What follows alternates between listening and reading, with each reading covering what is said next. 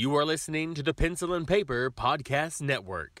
Visit pencilandpaperproductions.podbean.com to find more great podcasts. Welcome to the Palace of Megapixels. This is Super Mega Crash Brothers Turbo!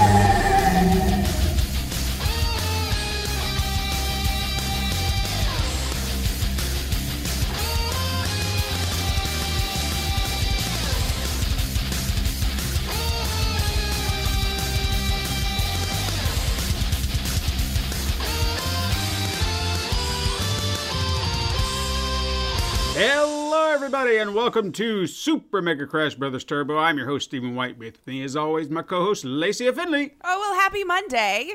And joining us this week in the Palace of Megapixels is the chief editor of articles for the video game preservation website Gaming Alexandria. As an independent game researcher and historian, he has started his own blog site, The History of How We Play, in 2016 that features numerous stories about video game industry, such as or such as a much more thorough history about the ownership of Periscope, that thing I talked about a couple of weeks back. Right. He's also an, an advisor on the upcoming documentary Arcade Dreams that will chronicle 100 years of arcade history. Let that sink in for a minute. Oh, wow, right? 100 How years. long it's been around. So please welcome Ethan Johnson. Thank you, thank you very much. Good to be here. Come on in. We are so glad to have you here, and on a on a historic day, mind you, because Lace, I, I think I may have shared this with you, and I'm going to share it with everyone now. Okay. Uh, Ethan, I don't know if you know this, but you were on the podcast that is trending very well in Slovakia right now. Oh my. you know, I don't know my- where my- we got this, but I was informed yeah. that we are 95 in Slovakia. So is that good or bad? I'm not sure. I understand uh, the stats, but I- uh, I don't how many out of how many? I Hey, my blog actually gets a lot of hits in Russia. Believe See? it or not. So. We're doing something Eastern, right. Eastern Europe is just hungry for this kind of stuff. Hey, hey, you find your audience. you know what I mean? It's like it's Whether or not- not they can understand you. Right. Yeah, we're only hoping that they, they get the gist of what we're, we're doing here. I have more faith other countries learn other languages than we do Right. here, so they probably understand us just fine. so, to all the Slovakians out there, welcome. I didn't know you were here. How many, however many of you made us 95 on the list of how many, I'm not sure. Yeah, it's amazing. I don't know how long the list is, but But hey, it's the Apple Podcast trending site. So, I mean, that's that's Ah. big. You know, if you're trending on Apple in Slovakia. Anyway. uh, no, I just want. you know, we're not making fun of y'all. Like, No, we're not. It was just an odd email to get. understand, yeah. There's just some guy named Carlos, which doesn't Maybe. really trend as a Slovakian name, uh, sent me an email saying, "Hey, guess what's happening in Mm-hmm. Slovakia?" And I'm like, "What? You're trending? oh What? wow, What's happening? Okay, excellent. me. So I mean, I'm I'm I'm okay with it. Hey, if we're you know. trending somewhere, I'm good with it. Welcome on in. Appreciation is appreciated. Exactly. So, Ethan, uh, one question we always love to start the show off with, especially with our guest, what have you been playing? Well, I I tried to uh, get some more gaming in, so I would actually have something to talk about. But um, Fair. As it as it was, uh, pretty much all that I was able to play is uh, my friend and I were getting back into Overwatch, and I know everybody's going, you know, the lame dead game and all that, but I I've always enjoyed it, and we were kind of doing it. Uh, in anticipation of Overwatch 2, which they've Right. uh, started to preview and everything. So getting a feel back for the game, and we'll probably play Overwatch 2, uh, and also Diablo 2 Remastered when that comes Oh, out. yeah. So bit of that, uh, and I guess you could say I played some uh, Seinfeld style real life Frogger yesterday. as Well, glad you made it. as uh, the the Puerto Rican Day celebrations here in Chicago. We're coming across the street, and I had to go go and get something, so I had to weave across all these cars. There are people doing speed run, like you know, just zooming Oh, yeah. across the thing uh, as the streets were semi-empty on one side and then completely gridlocked on the other side. So. Uh, yeah, that was that was an So one side was a little easier to navigate than the other. It was Yeah. just like once I come out from behind this parked car, it's on. Yep. Let's see. oh, my I was stupid and tried to go to the DMV yesterday like that was gonna work. So I made the trip out just to tell have them tell me, oh yeah, it's too long. We stopped taking people. And I'm like, you close in three hours. Okay. It was a fun drive, though. It was a nice day out. I mean, at least look at the positive of that, right? right? I mean, it was a nice day. I got out of the house. Like, what can you say? It's funny. There's nothing fictional about the uh, the what what's the word I'm looking for here? Fictional Mm. about the what? the horror of the DMV. Yeah, there you Oh, go. There was another word I was looking for, but yeah, that'll work. And then now, you know, make it times a million because nobody's been able to really do anything at the DMV because of, you know, gestures broadly to 2020. So now there's like all of us trying to do it whenever it's open. I'm like, well, this is never going to happen. Mm. Oh, well, I think I'm just going to drive out to the burbs. Don't tell anyone my secrets. I think I'm just going to have to go that far just to make sure I can be in and out in a reasonable amount of time. Just sad, but do what you got to do, I suppose. I mean, there's a lot of us, and you know, it's been closed half off and on over and over. I guess on the flip side, at least you have options. I only have one in my town. That's it. Hmm. So you've got to Yeah. take a gamble. Just depends on how far you want to go. I'm hmm. willing though. 45 minute drive to not be in a line for three hours? Fine. Eh. Fine. Whatever it takes. Anyway, games. Games. That's what we do here. This isn't the DMV podcast. There's probably some game out there. Probably. I mean, Papers, I Please is basically the experience of the Basically. DMV. God, yes. DMV, right? Lace, what about you? What have you been playing? Well, uh, I actually do- dove into something a little bit different, a new one. Um, our good friends over at the Appnormals uh, developing team uh, put out a demo this week for their next game, Frank and Drake. So I played the demo for that. A lot of fun. I'm intrigued by it. And there's no wall puzzle. So that should be nice for a lot of people. And Yaki, don't hate me, but you know we have to talk about that. But uh, so it, it it was a it's another it's a point and click um, story game this time. Uh, I mean, I guess kind of like how their last one was too. Um, and it, you can tell it's going to be a lot more. Their usage of time, man. Their usage of time. It was a little bit more interesting because you could tell even on their um, menu screen when you were hovering towards one side, you know, the light and the dark, and then they kind of set it up for the two characters that they end up having to um, share a rented space, and his schedule is day, hers is night. And so you're just kind of learning the story of this around those two night cycles. Now, the demo is only like a portion of one day. So just kind of like, um, just a nice little amuse bouche, if you will, of what you're going to be In the industry, they call that the vertical slice. There you go. took forever in it. It took me like an hour and a half because I wanted to poke around and see, and of course, I wanted to play again to see. There was a lot locked. So the couple of choices that weren't, I'm like, will it change anything? Because it looks like the meter for this one is how close you can bring Frank and Drake together. Is what it's appearing like, um, and then you live it out in a seven day period but you got like half of the first day. I don't know. I recommend going and checking it out. I, it probably wouldn't take you nearly as long to get through the demo. I was just poking through everything because i kind of know how their minds work now. I'm like where where could be clues? What's going to happen later? So I'm, I'm even doing like the crossword puzzle which is probably like a throwaway game within the game but i wanted to finish it. And so it took me a long time. But uh, and then i just played two point hospital. Again. I've gotten to the point where if you're just going to come into my hospital and die, I'm just going to send you home. You're screwing my numbers. We can't be having this. I'm sorry. I'm trying to build more, and you need to give me money. And I cannot build any more of these things if you just keep coming in and dying and taking all of my people away to take care of you on the floor. And now you understand the difficulties of the medical profession. right? I'm telling you. 100% I could be a hospital admin now. No joke. Hands down. Fire you if you don't learn it. Oh, I had to get brutal. I had to get brutal. There's people dying all over the place. You get tired of hearing that ding, ding, ding every time someone dies. And so when it gets crowded, oh my God, like I'm losing my mind. So I just pause it and I'll go through the lobby and I'll just send them all home if they're like hurting too bad. sounds like you need to build another morgue.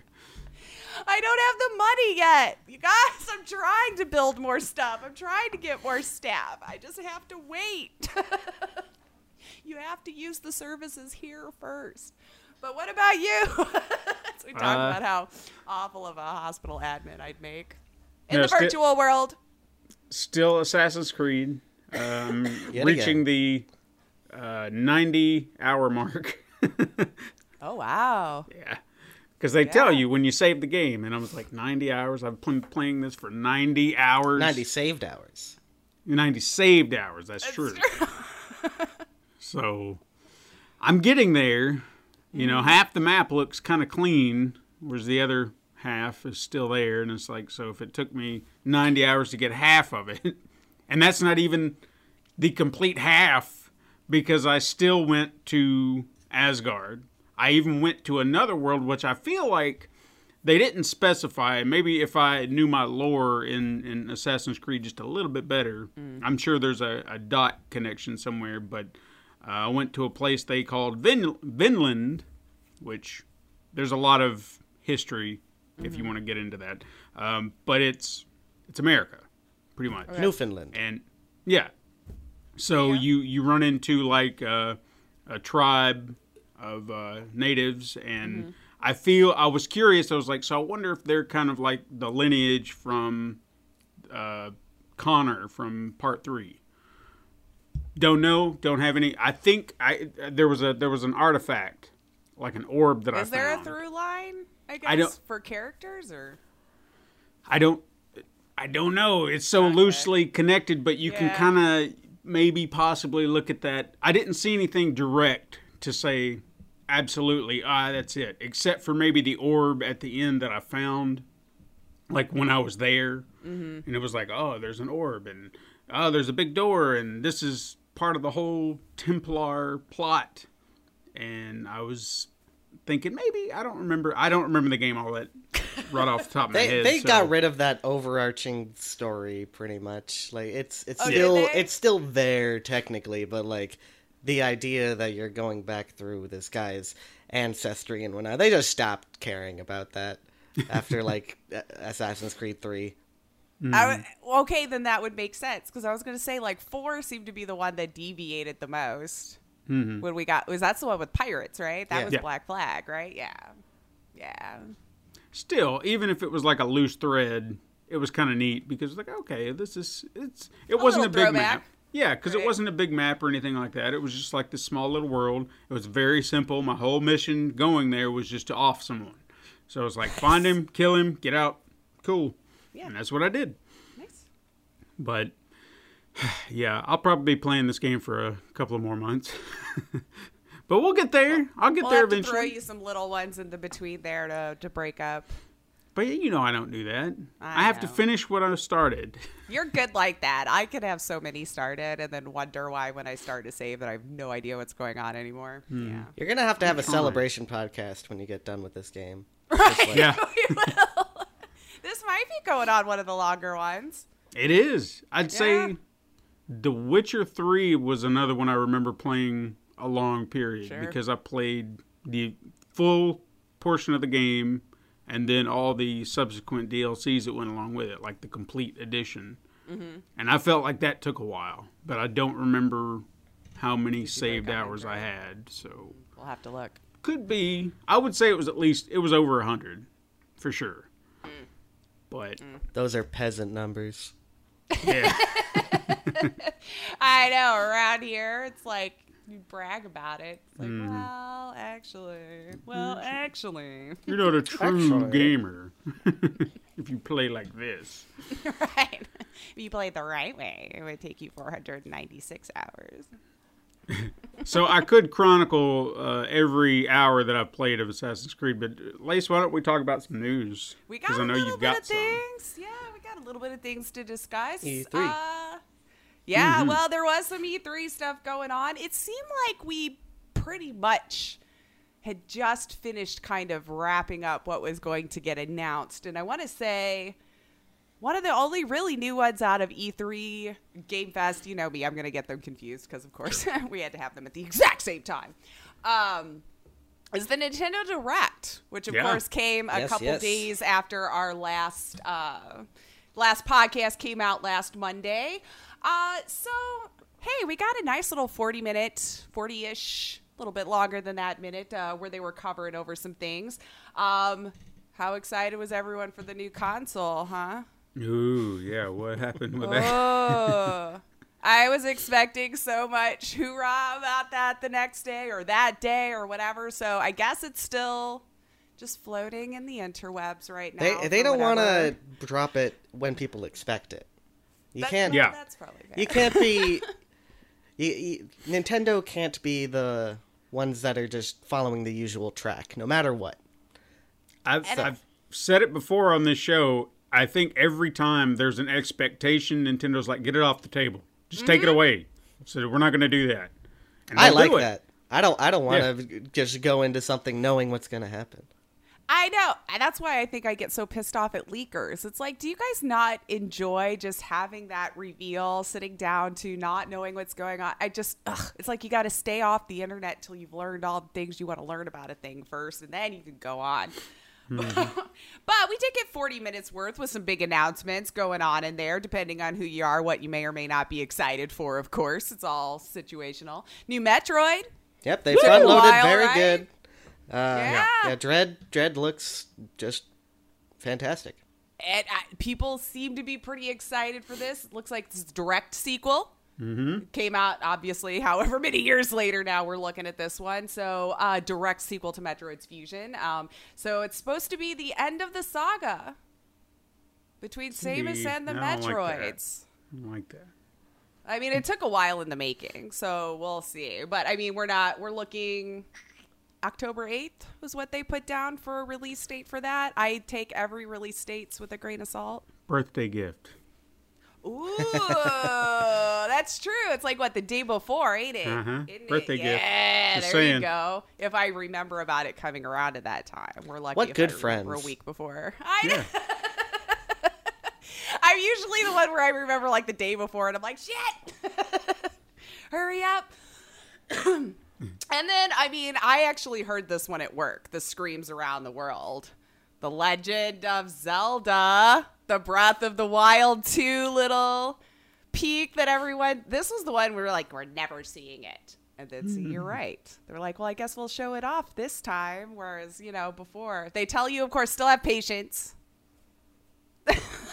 They're letting you know it's still a ways away. But it did look like what 2022 release window. So now there's like a window. Yeah. And they're usually pretty good about their release windows. They don't normally just casually drop a, a date. Right. They usually That's stick true. to it.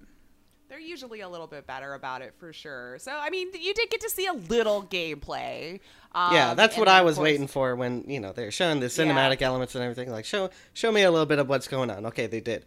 Now here's what I think it might be exciting, depending on how they actually decide to do this. Some of my favorite sequels of all time are games where they give you all of uh, the things you earned in the first game, like up Oh, front. yeah. Uh, and he was using some of those hero powers and whatnot from the first game. Right. Um, and if if they do that and then just expand on what they have, then I'm I'm gonna absolutely like freak out because that's it's not very usual. You know, usually they do the classic Metroid thing of you get sapped of all your powers and everything. So I'm excited for that. I'm also excited for kind of they're they're going with a kind of Skyward Sword structure to the game. Yeah. Where they have all these islands and everything. Well, uh, Skyward Sword or Wind Waker, uh, depending on the way you want to look at it. Wind Waker did it better. but uh, you know. so Just as an aside. yeah. So, uh, you know, it, it gives them chances to have more uh, directed gameplay as opposed to being entirely open, but you can still choose which way you're going to approach a problem. So I, I, I think that there is quite a bit of potential for more, uh, for for more of the design to shine. Uh, whereas Oh, in in Breath of the Wild, I think it was more, you know, your your your abilities and your thinking kind of imposing on this world which is kind of running in, in, in independently from you which can be good in some ways but uh, i think it was also pretty well designed so i'm excited for that Yeah. Well, Yeah. I'm excited for y'all. I know you really liked it. I definitely saw the inspirations and kind of made me think that this is why they were releasing Skyward Sword like an HD because Yep. the first shot was him flying or falling out of the sky and I was like, well, that explains it right there. Mm-hmm. So they're trying to get everybody hyped. So I'm excited for it. I mean, it it took me a while before I got around to Breath of the Wild, but I got sucked in hard. Yeah, I am that lone weirdo that didn't get sucked into it. I'm the opposite of the Corey, where I like. I guess apparently OG Zelda or bust for me. That's I because I, loved the very very first one.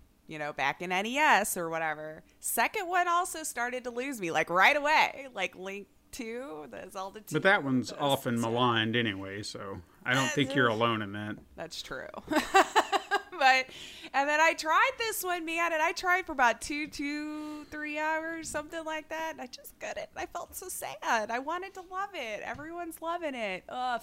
All right. Well, it's what makes the world go round, right? If we all like the same type of game, there'd be one game for everyone to play, and that would be it. Um, but then they, their, their little handheld thing they Yeah, wanted see? to talk about there that that could at least have the one on it that I enjoyed. Got That's your birthday present. There you go. When is it? Did I write down? Oh yeah, that's November 12th, so a little bit later. but that's when well. they're they're they're showing. But it so it has like your the Legend of Zelda series one and two and Link's Awakening on a little handheld device, just preloaded with the aforementioned games, um, and it has a fun clock, which apparently was a selling point in the commercial for it. Was that? and yeah It's it, also a it's a, repeat of you know it's uh, a model of the game and watch which back in the Oh, day right, yeah, you, yeah. you you didn't used to have digital clocks so actually that was a pretty good feature uh, to have a timer and a digital clock and you can play a game on it you know so that kids these days won't understand the struggle. Everything's got a, a clock on it for you. yeah And no hands. You don't even pay attention to that. But hey, that one looks fun. It looks like 50 bucks is what they're asking for that uh, little handheld. So there you go if you're a collector and all that kind of stuff. I mean, I think it's neat. It's definitely not something I want, but uh, it's definitely neat.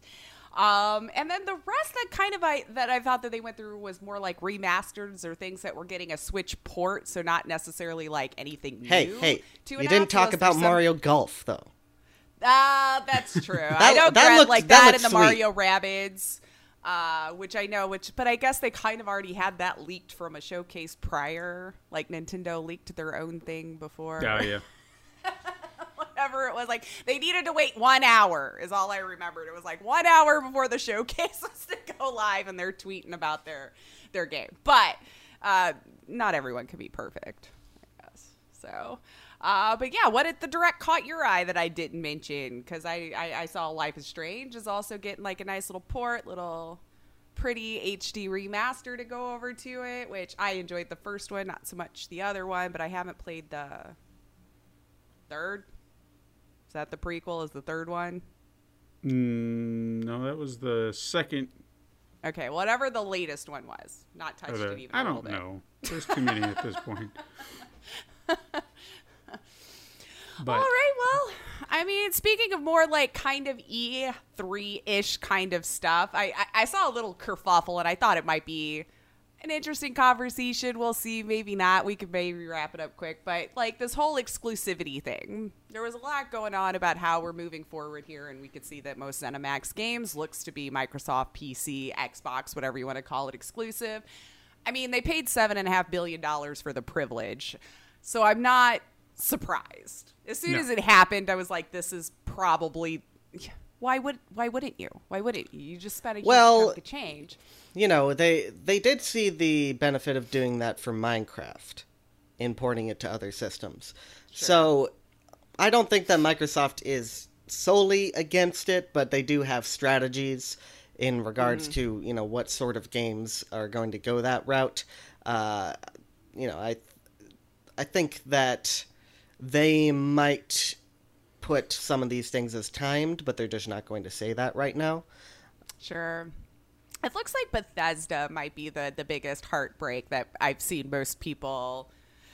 You know, now that's probably going to be well, it is actually. He he did come out and say, you know, basically like, you know, I don't have any say in this, guys, but it is what it is, and they're um, letting us know that with us being able to focus on just one specific console, we can create a much better product because now you're not trying to get it to work for a lot of different things. Now, this is what they're trying to say to you, so you will calm down.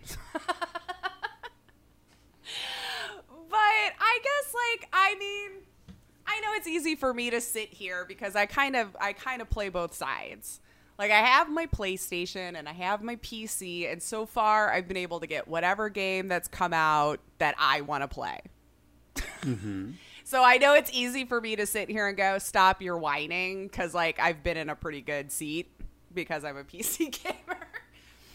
but is it really that ridiculous because PlayStation has done it for so long and well? Yeah. Wouldn't I it mean- stand to reason if you bought a developing team, you'd probably want them to make amazing games for your hardware? Looking looking at my history of gaming, going way back to the original days uh, as a child, Joey baby. I was I was strictly Nintendo for the longest time. It wasn't until the Wii U hit that I decided to make a shift. So anytime all these other consoles were getting these exclusives, I was like, "Oh, I want to play that. Oh, I want to play that." Uh. And all I had to do was go get the other console. You know, I knew that I was stuck. Yeah. I mean, I I got exclusive games for Nintendo that they didn't get. Right. So it was I had to make a choice. It was like, do I stay here or do I go over here? And mm-hmm. I can have both. I have both. But it was just a matter of like where do I want to, you know, plant my flag? Right. And that's what these people need to, to realize. If this is if these are the games that you want, you're gonna have to go over there. Because I have said for a while that the one thing that I thought Xbox really needed to do was have console exclusive games because PlayStation has done it for so long. Now, a lot of them that I saw, it felt like it was still doing both, but they did mention a lot of console exclusive, I want to say, with this last E3, where it specifically said console, not Microsoft or hmm. Whatever. Maybe it was because it was like, you know, the Xbox showcase more or less, you know, so you were focused on that. But I don't see an issue with it in the rules that we've kind of carved out for ourselves. Yeah, in the current ecosystem, but I, I do feel that in regards to the consumer, that exclusivity is not really a positive policy. Um, Sure. You know, it, it, it divides things into you know camps, uh, and but like I always say that the uh, the fifth generation or sixth generation, I the generations are dumb. Whatever, that's Rob. that's a whole no no no. They Yeah. like uh, the PS2, uh, Xbox, GameCube era. Uh, Oh, yeah. There, Okay. like that was the point where most consoles were at a, were at parity, where you could port anything to anywhere. You know, there were the exclusives on particular consoles, but every you know minor publisher, you know, not uh, aside from the the huge ones, were porting across all of the systems at once. They weren't ignoring anything, uh, and in general, there was no huge improvement on one or the other. Uh, and you know, there's this kind of romantic idea that you can, you squeeze everything you can out of one console by, you know, Well, being being the the best at it. But at the, the same time, it's like, you know, if you're looking for the most impressive graphics, then you got you got your PC here. you're not in. You're, they're never gonna. You're never gonna top that. Uh, it so I so I think that there's a uh, you know pl- play experience is what should be different about these things and that can that can manifest in a lot of different ways you know nintendo likes to do it with controllers xbox kind of likes to do it with online experience uh, so those those are really the selling points of the consoles uh, to me at least Yeah, and I and I feel like maybe it's just we've moved into this era that they don't think that they'll sell their consoles as much unless they have these bigger games because I almost would hazard to say the new generation here pretty damn close to each other, right? Like is there really I mean I have not touched either.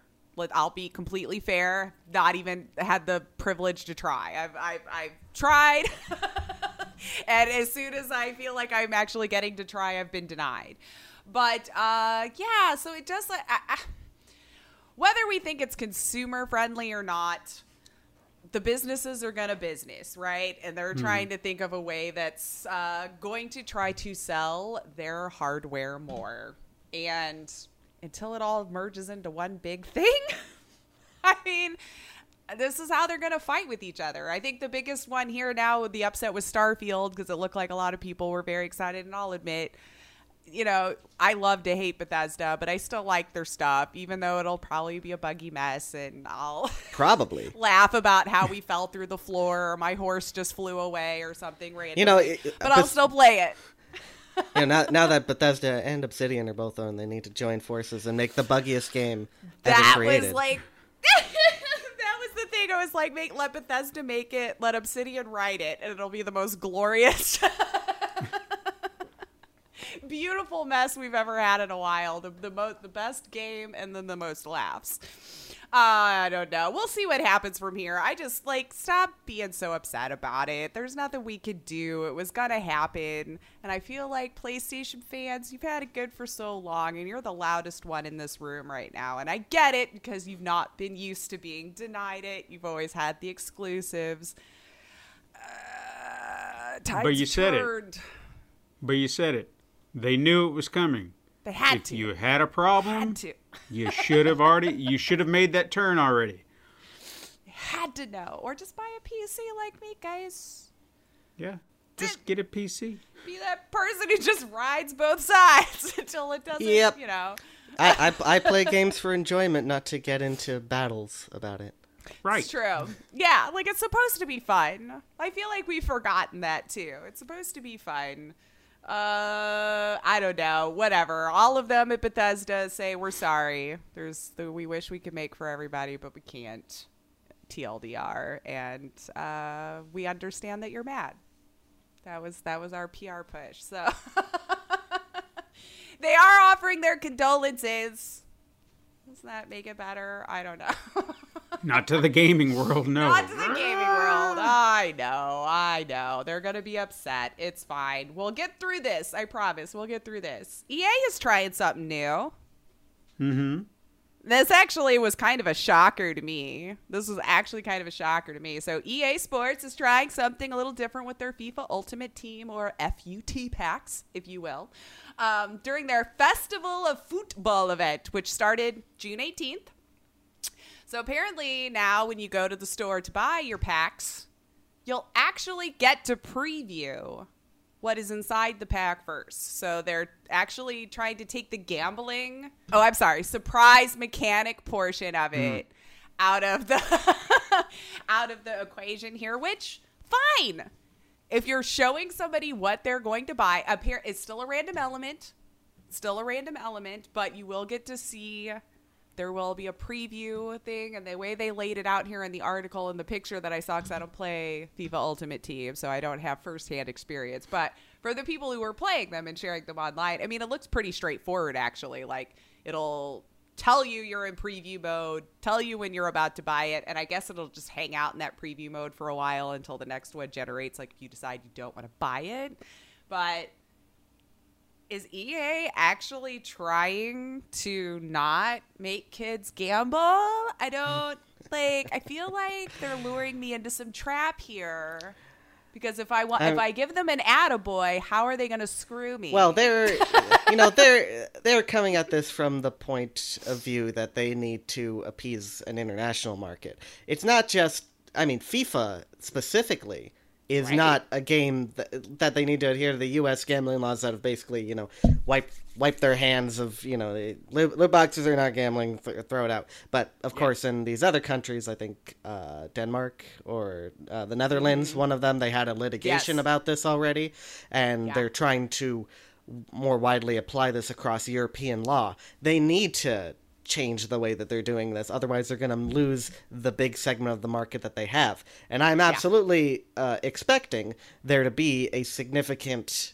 decrease in those profit and you know it's pure profit it's like there's you put nothing into it and you get get that much out of it so they, you know see the see this as what it is it is still not consumer friendly in the sense that you see what you want to buy and you buy it. Mm-hmm.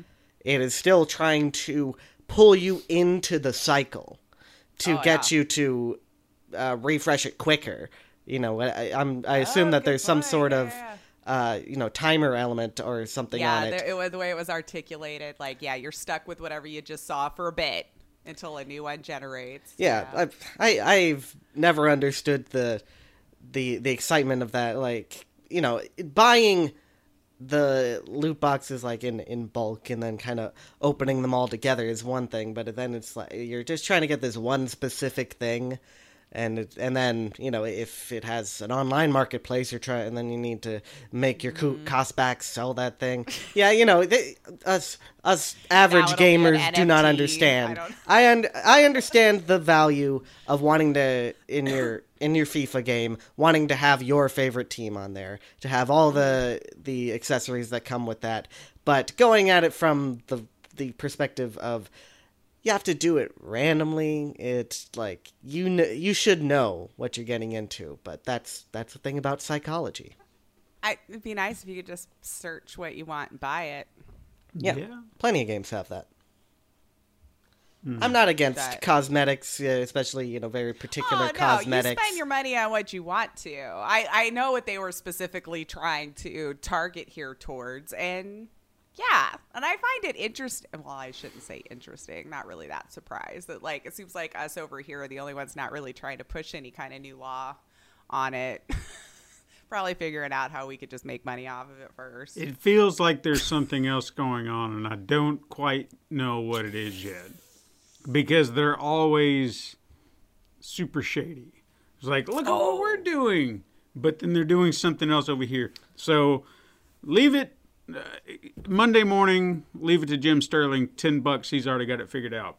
Ooh, So- good point. Good Well, you know, uh, one of the things I would say about this is they didn't make an announcement of it, as far as I can tell. Uh, no. so they just they just kind of slipped it under. You know, this is this is something that we just pushed out, uh, and they did not, you know, try to go to the press saying, you know, no no more loot boxes. You know, Which is interesting because weren't we just talking about how he went to the Mm-hmm. press to all whine about how we were over sensationalizing this gambling practices in the first place? You know, you would think you would want to bring, look at what we're going to do, what we're trying. Remember how I said all of you games journalists are the ones making us to be the bad guy and it's nowhere near what you, yeah, look. Aha. But no, no, this will be our fault again somewhere down the line, I'm sure. For like, sure. we weren't supposed to tell people. Anyway, you could do this through July 16th if you're a, a, a FUT buyer, FIFA Ultimate Team player. I did have the date down for when you could like have it. And then after that, it's it's all bets are off. It's back to gambling, I guess. I don't know. One last thing here that you know I like to dunk on uh, for conversation here. I mean, just my my data complaint about all the, the large corporate overlords, but uh, Facebook just can't seem to one up itself enough on how to make it more garbage than it was the day before, and it found another way, but not surprisingly. I feel like we've all thought it was going this direction for a while, but they're going to give us the privilege of testing out in in ads in your VR headset for your Oculus headset. We're gonna have the privilege of testing it out here. You see the way that it was uh, articulated. So uh, that's right. So you bought the hardware, you paid full price for the game, and now you get to see an ad. You now you get to see an ad. And you can't look away. It's right there in your eye hole. Well, it depends on how they're doing it. It's yet to be seen whether it would be like in your actual Oculus home. You know, like I know with mine, I have the OG headset still. I don't have the newer versions here, so I don't know how the home experience has changed from the headset to the next. But uh, like it would just be on my TV or something. If I built my own little Oculus home, then I'm walking around like Jesus Christ or. It seems like a lot of sports games get this though, because it's easy for them to like throw up a billboard, you know, and make it look genuinely like the sport experience. when you are mm-hmm. sitting there in the stadium, I'm sure you see billboards from their advertisers or their sponsors, and you know, this home run brought to you by blah blah blah or whatever. I don't know. I imagine that's how it is at sports ball, right? You know, this reminds me of uh, sci-fi in the early 2000s when someone would put on like their AR glasses, and then it would imi- it would imitate you know that era of the internet, where it's just all these pop-up ads just like coming up in front of you. that's that's what I imagine the experience will actually be And like. it probably will. And it probably will. So it was introduced on the mobile app because if you remember now with the new VR and everything, you know, it has an application that you put your games and everything through. Um, and apparently they've been taking this data off of the app, of course. Uh, since about 2019 to figure out how they could target this. So the difference is now they'll be putting them in the headset itself, whereas before they were sneakily trying to put it in those little corner things you know, like they do on Facebook, and then of course tracking your interaction with it. Um, apparently, though, just like on social media, you can block specific posts or companies that you, you keep getting inundated with ads that don't interest you. You can just block it. Um, but it Facebook mentions it is not changing how it collects or analyzes user info. So in my mind, that means it's still not safe. I think they said that to try to be reassuring. And I was like, but you're not going to change how you've handled everyone? That's actually worse. Can you rephrase? In my opinion, they've not done great at um, keeping everyone's info private. So uh, they apparently also had um, have no plans to force you into a Facebook account, if we remember. I still have it screenshotted from years ago when a Facebook rep said we were not going to need a Facebook account to use the Oculus headset. And here we are. Do I trust them? Hell no. Not at all. I got rid of mine. And I guess my Oculus headset will be a paperweight in a couple of years, is what's going to end up happening. But a Facebook rep said they will use info from your Facebook profile as to what content you have viewed to help serve this up to you, of course. If you viewed it, hovered over it, saved it, or clicked on it in any way within any kind of third party app, Facebook is going to use this to collect it to serve up ads to you for your in game experience. So they haven't confirmed solidly whether these ads will show up, like I mentioned earlier, in your Oculus home. Or if it's just going to be like on a billboard at a sport game, or if you're just going to have the privilege of during your loading screen to uh, watch a full on ad. I don't know. But uh, Maybe they'll do it like they do on Facebook, where you start watching a video, you get really into it, and then you get interrupted with an ad. You'll be playing the game, and then instantly interrupted, going, "Damn it, what?" Probably. And I mean, Everything about uh, Facebook's owning of Oculus has been just a disaster. It's just disaster after disaster. You have there is no reason to buy an Oculus Rift.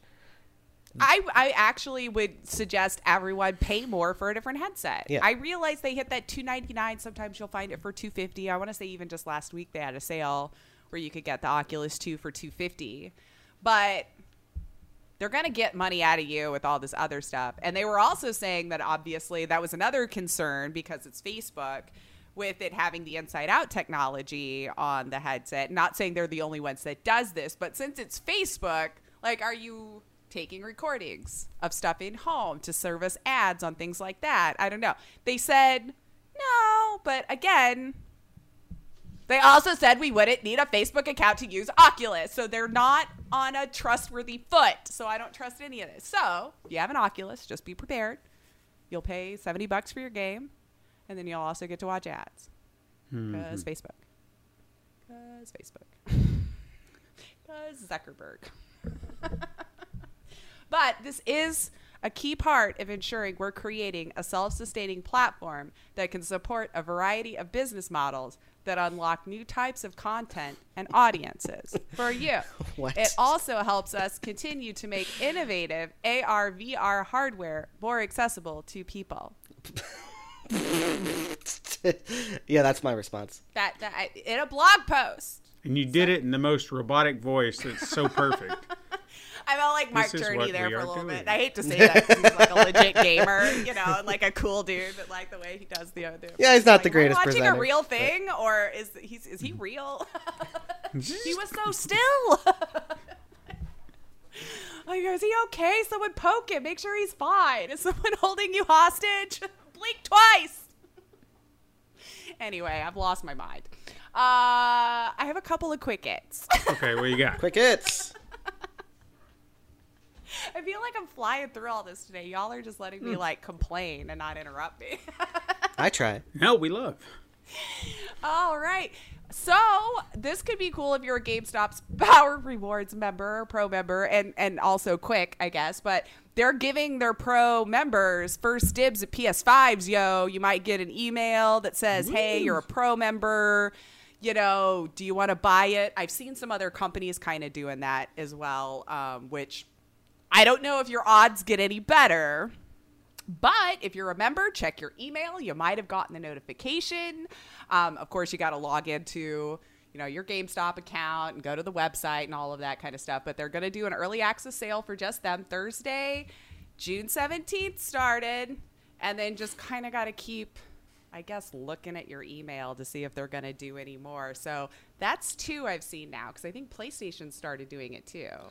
Where Yeah, I they'll you know- email invites to certain members for their. I've seen a lot of talk about you know ways you can combat uh, people, scalpers, people who uh, buy this stuff in bulk and everything, and Mm-hmm. like uh, signing up for an auction kind of deal is actually a pretty good solution as far as things go because it, it does lock you to like an account that you need to be able to uh, present that you're the owner of that you can get get this thing. And then uh, you know uh, you you get your product and presumably because you are a person and not a robot, you can go get your thing and you can ha- have your enjoyment there at home. I still don't know how it works. Like, do these scalpers really have like 10,000 different addresses? Because I feel like you could see 100 was getting sent to the same place and go, but maybe we'll send one. But They've learned how to game the system. I could have just sounded like the stupidest person in the world for those at home who actually I understand mean, it is how this pot- works. I don't know. Yeah, yeah. But like, I don't know the full extent of this, but I do think that sometimes they uh, set themselves up as a retail store, basically. You know, like they're yeah. so they they pretend that they're a retail store, and then uh, they get their inventory and then they resell it. Yeah. See, nefarious minds. I keep saying you're all are brilliant if you would just use it for good. Seriously, like this. These are like most of the criminal mind I find fascinating because you're really genius. But I wish we I could like gear you towards like the human good with these ideas instead of screwing us all over. I don't know. But make sure you have signed up if you're not on their email list. Put on Twitter alerts. Do whatever you got to do to get alerted if you're one of those out there still trying to buy a PS5. I've given up. I'm just going to wait until people don't seem to care as much anymore and then You should again. always wait. There's no point in buying a console as soon as it comes out. I always have bad luck, so I'd like it to at least have a patch or two out because I will get that one console where something was going wrong. So I like to wait at least a year anyway, but I admit I got s- swooped up in the hype. I wanted it. FOMO. I did have FOMO. but you might like this also, Steven. I don't know if you get into these things, but Sony's opening up a PS5 beta program ahead of their next uh, major system update. Did you get in on it? I signed up. oh, nice. I was gonna say you should if you hadn't, but cool, you already did. Uh, so I think it was last week they shared it's a they have a major rollout update for later this year planned, and it was asking people, of course, to test it out if you were willing. You can register. This is their first ever beta for something like this. They say. Mm-hmm. I gotta I'm- say, I never really paid attention to I'm- whether they've. Curious what it will be because for it to be a beta program for an update to the system, I feel like it would have to be something pretty big, something major It's that, they're gonna. second SSD, maybe, baby. it, it's got to be something large enough that they really want to test it before they roll it out, mm-hmm. and they need all the feedback they can get. And I, my brain can't really process what exactly they would change, um, unless they're trying to put it back in. If you look at the way it, it's kind of set up, they they've simplified it, but um, there's not a lot of customization like you have with the four or the three. So it's like your bar of games is up here, and then you kind of keep it simplified. And I don't mind that, but maybe some people want that that customization. Well, maybe. I don't know. Yeah, I saw a little hubbub about people, um, you know, taking a guess. I don't know. Maybe that'll be what's fun for y'all. It'll be a nice surprise you'll get to see, and then you can't wait to tell us all about it. Hopefully, I don't know, but you can sign up if you're registered. With uh, We'll make a son an NDA. You watch. oh, you're probably right, but they have to know that doesn't work. For a public mean, I'll, beta, yeah. I'll honor it. People apparently just do not abide by those. But uh, uh, still on the Sony train, it looks like we, we really are nearing the end of the last gens. Last gens life cycle. This is a very confusing time right now to be a gamer. So if you were still one of those people enjoying a lot of looks like Rockstar games on PS3 or 360, hate to break it to you, but it seems like seems like you're nearing the end of being able to use those consoles and still get updates for these games. So if you play GTA 5 online, apparently the support will be done September 16th. Be no longer sold or anything. You can still play your story mode, but online, we're done. Sorry, sorry, BBs. Sorry. Uh, LA Noire fans are going to have the same fate also on September 16th. Again, your story mode will be fine, but if you played online, That's Wait, there's online? an yeah. I was I was confused. They actually did, and I honestly didn't know it was big enough to have still come on when I was reading this blog post too. Because I remember the hubs playing it.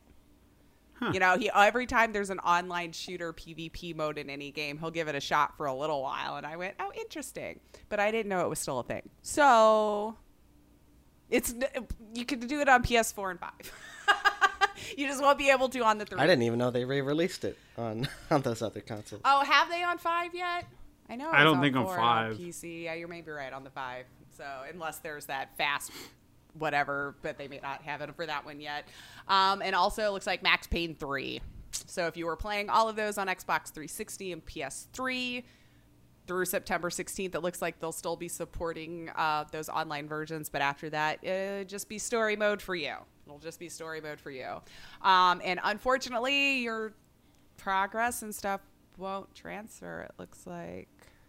As I was well. reading through some of the frequently asked questions. So, yeah, if you have whatever currency in these games, spend it up, do what you got to do because it doesn't look like they're going to do anything for you if you have it sitting there by the time this happens. But to be fair, how long has it been? Eight Good I was enough. I was more surprised people were still using those two consoles for Yeah, it, it was a simultaneous release on uh, P- PS4, PS3, Xbox, Xbox One. So, Uh, like, if you're if you were playing on the last gen thing, then it's like you know, it was already on the point You where were they were the going to go out. we are now. Yeah, Right. like they, so, I, and if you if you really care about uh, contiguousy, then obviously PC. Yeah, yeah. At least that we we still, you know, as long as they don't take our servers away. They will eventually. It all happens. You know, this is a It thing about eventually. preservation, but uh, you know, it's It, it's, all inevitable. It's all digital. It's all ephemeral, as they say. Mm-hmm. Ju- just like I lost my Neopets account so long ago. It is no longer there. Some of our farms have been dying for a very long time. Yeah. No.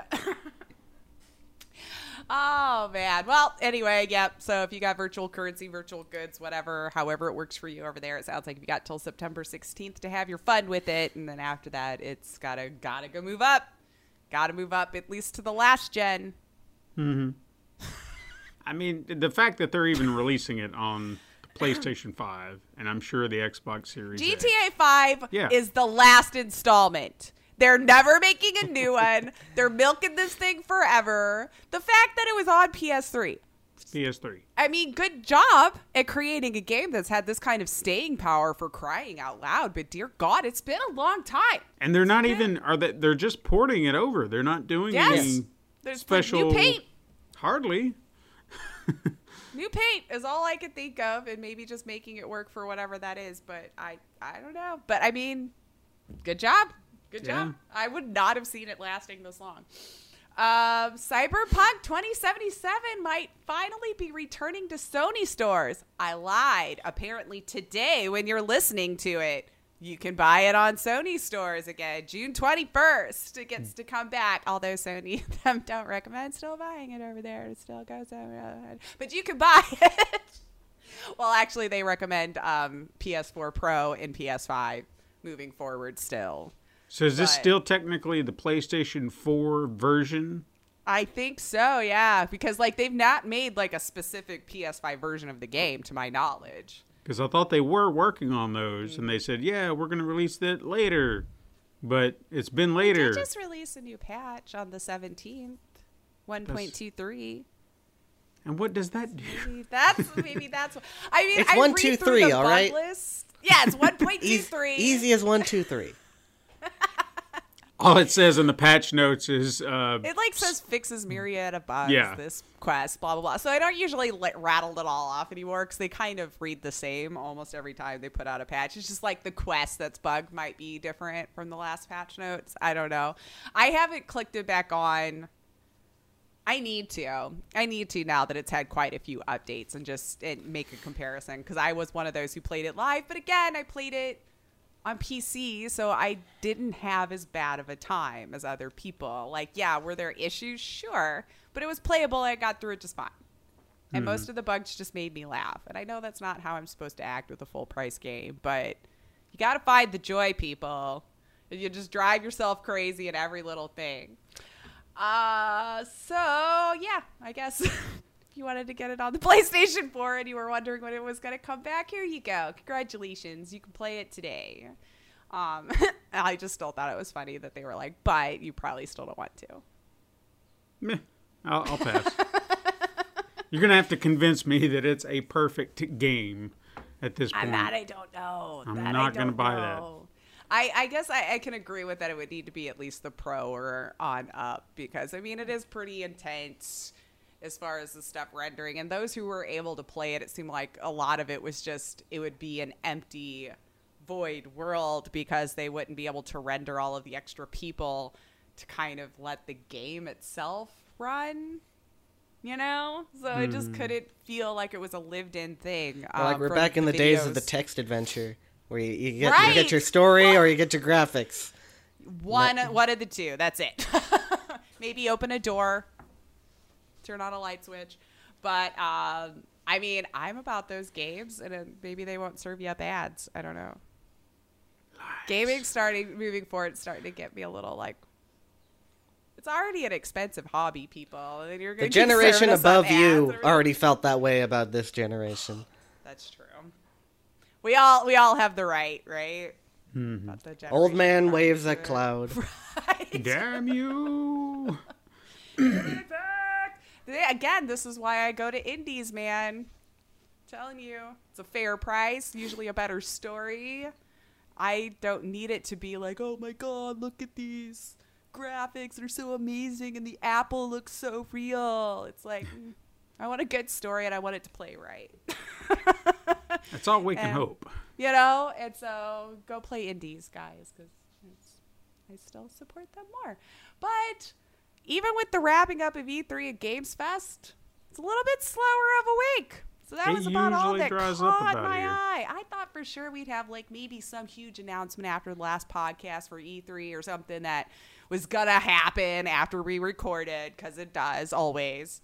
And no, It's okay. I was waiting to jump on that Switch train, but Well, like like every year, once E3 passes, the well dries up. We it's know true. this. This is We why are in the usually take our barren breaks. wasteland of game news. All right, we're just talking about Facebook ads and dunking on E3 or E3. I'm sorry, not E E3. EA, EA, EA. We can dunk on E3 a little bit. A little bit, yeah. But it was fine this year. There's no massive Yeah. disappointments or anything. You know, Mm-hmm. it's it's better when they're not in the giant uh, halls and you know spending all this money to reveal something that we don't want.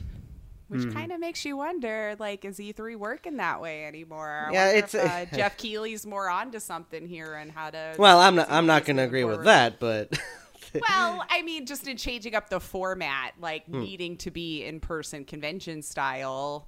I don't know. I miss it. I don't want it to go away. you know I I I, think still like my gaming conventions. I still think everyone who's a gamer owes it to themselves to go to a gaming I- oh at definitely least once in their lives. But I do, I do think that you know the original purpose of E3 was as an industry show, and Mm-hmm. that like when they started doing videos and everything, like started like 2006 or whatever when the PS3 was first revealed, it started to become more consumer oriented. There needs to be more of a business industry showcase. I've been to GDC, so I uh, went Ooh. to.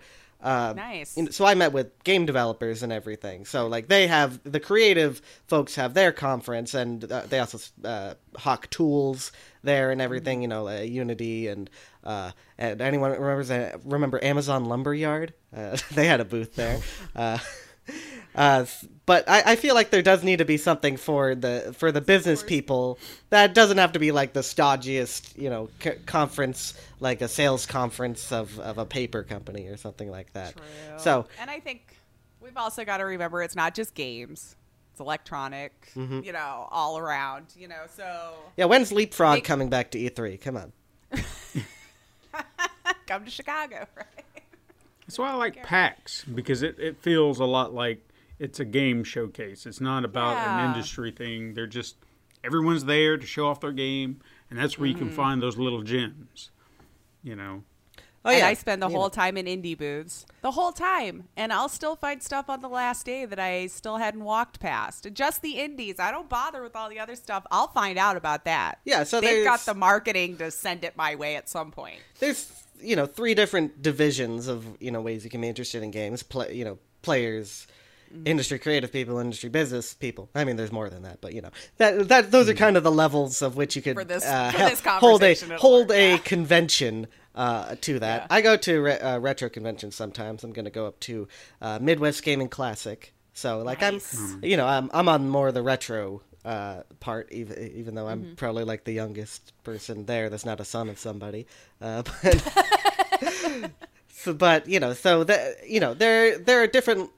These things don't have to be you know right next to each other. We don't have to have an ultimate gaming event or anything. And it's good that we have kind of local events, Magfest, PRGE, uh, all that sort of stuff. So there, if you want to go and meet with people and discover something new, there should be a venue for all of that. And I think E3 needs to be the biz- business venue. But I'm I'm speaking from somebody looking at this from a history standpoint. Sure. Well, there you go. Yeah. It's always good to have the different perspective on it. In which case, now might be a good time to dive into that brilliant mind. yeah, Brilliant. Oh no, you, you got to stop right there. Don't be humble. right, right, right. So, I do want to kind of start with uh, uh, uh, some connections that you have. Mm-hmm. You're kind of acquainted with our, our guest last week, Alex. Yep, um, I've got Oh, it yeah. right in the front of the uh, right in front of his uh, book, the first volume. I have my own my own paragraph in the acknowledgments, so I can I can say that I have uh, been useful in a uh, quote unquote foundational tome. His words, not mine.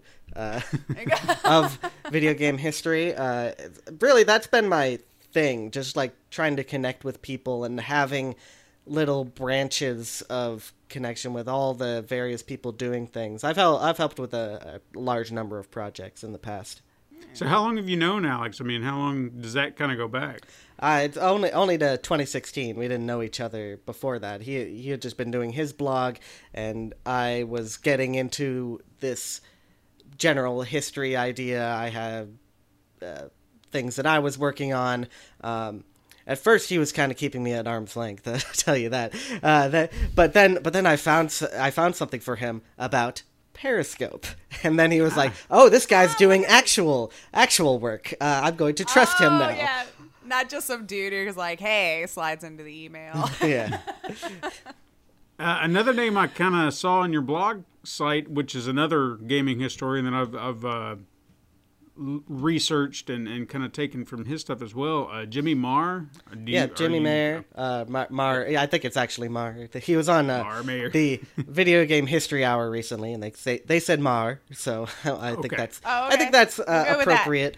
Um, yeah, I, I don't I don't know him personally, but uh, I, I I try and uh, help out when he he has a very specific set of knowledge, and he acknowledges that uh, in regards to computer games and literary history. Uh, his his blog is very good. Uh, anyone who is interested in uh, video game history should read it. Uh, but uh, he he he gets shaky sometimes on console stories and uh, things like that. So you you know some certain people that I've interviewed, I can add something to the thing. And I've interviewed over a hundred people uh, in the that have worked in the video game industry. So I crazy. I have a I have a a bit of knowledge to share sometimes. It's all very specific. It feels like. hey, latch onto that niche, man. If it works, tell ya. Shouldn't be ashamed of any knowledge. Before I forget about it, we got to talk about Frank Fogleman. I actually had that on here. I did. I had that on. Here. Yeah, so I, you know, uh, I, I do have to get on you about about one thing from these uh, previous episodes that you've been looking into stuff, drawing on things that uh, Keith has done and I've done. Uh, we- we'll have to say Periscope is not a light gun game.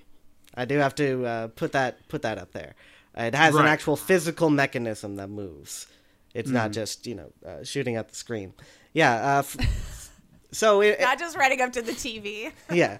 Uh, so I've become uh, very involved with with Gremlin. Uh, I'm I'm pretty much the Gremlin historian because they actually uh, this is completely unique out of any company from that era. They have kept a reunion going since the 70s wow. that you know even after gremlin collapsed they continued meeting at this one restaurant on an airfield in uh, san diego.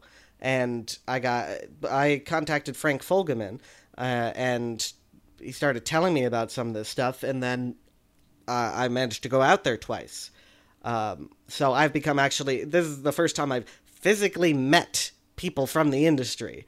And cool. and you know they they thought I was a very odd little, little person just kind of wandering around there, but it you know it was uh, a very heartwarming event, and uh, Frank even let me stay at his home once, so like I feel like we have a personal sort of connection, um, and basically he strong armed me. Uh, uh, write a book about this. So this is Oh, uh, there you go. so I, I've I've been working on that. Uh, it's actually a dual tiered book because I didn't think Gremlin by itself could could uh, be a book. But there's another company located in San Diego. May have heard of it called Cinematronics. They're the Rings company. A I was gonna say it sounds familiar. they put out but- Dragon's Lair, uh, which Oh, is probably Okay. what you'll you'll know best. But the, these two companies were intertwined in many ways. Uh, Won't I won't I won't spoil what, what might eventually come. We're gonna have to but, go get the book. Yeah, uh, it's not it's not out yet. Uh, I Let's, I need to get back out to San Diego, do research, talk to people, and uh, get a sense of things. But like I'm, I that's one project I'm working on, um, and there are others kind of floating up in the air. Uh, I did not have a chance to tell uh, Frank Fogleman that you said he sounded like a Dick Tracy character, though. but it's so cool. He does. He Like has a cool those. sounding name. It works out for that. He's a I mean, you even got to look through his book. It looked like Yeah, on the they- website. Like he had a. Yeah, it was a binder. Uh, it's been lost, actually. Sent like I I looked it up and I called him a bit later and it's like yeah the uh, recently some maids went through and I can't find the book anymore. uh, But I, you know I captured the information, um, So I'm at least I I got that part. It, it like it's this is some of the things that you realize when you go into archives. You don't know what you're gonna find, obviously, but uh, what I found in this binder were especially these uh, newsletters. Um, Almost every big coin up company had company newsletters that they would distribute to the people, you know, who are buying the games and also the people within the company who may not know everything that's happening around the company. You know, uh, it, today we have kind of online newsletters that give you little snippets of things. But this like it goes into literally every aspect of production. It talks about the woodworking people, the wiring department, the you know the technical support and repairs and whatnot, and like that. That was, you know, you you don't hear about this stuff, you know, and and in many ways it's not as generally interesting, but you do realize that these these people live their lives, and uh, this was a, a huge part of that, and they did have an influence on how how these games uh, developed in terms you know everyone loves the look of a sleek uh, cabinet but you know who's the person that actually put that together and Right. I, and I will tell you this this is a crazy thing uh, I actually contacted somebody uh, who turned out uh, he was one of the, he was a production manager at Gremlin turned out he was a friend of my father I Oh, didn't wow. even That's know That's crazy. Like such a small world. yeah. So, you know, the if you look in unusual Did he have any places, good dirt about your dad? there you go. That's the- but uh, you know, so if you if you look in unusual places, you can find interesting stories. And uh, Alex talks a lot about this too. It's if you are only getting in with the game creators and only getting their perspective on the stories, then you're going to get a you know a slice that is tailored to their memory and their uh, experience and what they think is important. And obviously, it, it's the same for everybody. But things like you know th- this console was not successful because uh, we we were not paid enough to uh, make good games for it. But then if you talk to somebody who was running production, it's like, well, we had a huge problem with production. We couldn't get the consoles out enough to meet orders. And then you kind of like, you know, you form a a more rich and interesting story. At least in in my opinion. So I, I that's why I think that there is a lot of value to talking to everybody across the line if they have something to tell. You know, so, some people don't remember things and they are maybe Enough not time not as interesting. Uh, but so, so many of them are willing. That's the crazy thing. It's just, like I have very rarely gotten a rejection, ever. Wow. wow. You know, over a hundred, and you know, only a, a small number of rejections. I mean the the history that you guys are putting together and and reading that it's fascinating to me. This is why I've actually started really digging into a lot of your guys' work and kind of doing a, a Cliff's Notes version of it, as I like mm-hmm. to call it, because it's so fascinating. There's there's so many little things that you don't think about, and you, I mean history goes back, as we said, over a hundred years. If you're talking And- arcade and- games, arcade games, but then of course that leads to consoles and and the gaming world as we know it today. Mm-hmm. So I mean it's it's all connected in some way, shape, or form. But the history is so rich, and and it's just little details, little things like what were we talking? Well, with Gremlin, I mean just their whole journey. It was, was like so hilariously cursed, and I don't mean that to be like a dig, but it was just like you kept going, "Oh my gosh, why?" but they kept Why? they kept going. Yeah. They, they were trying to persevere despite it all, but they they tried.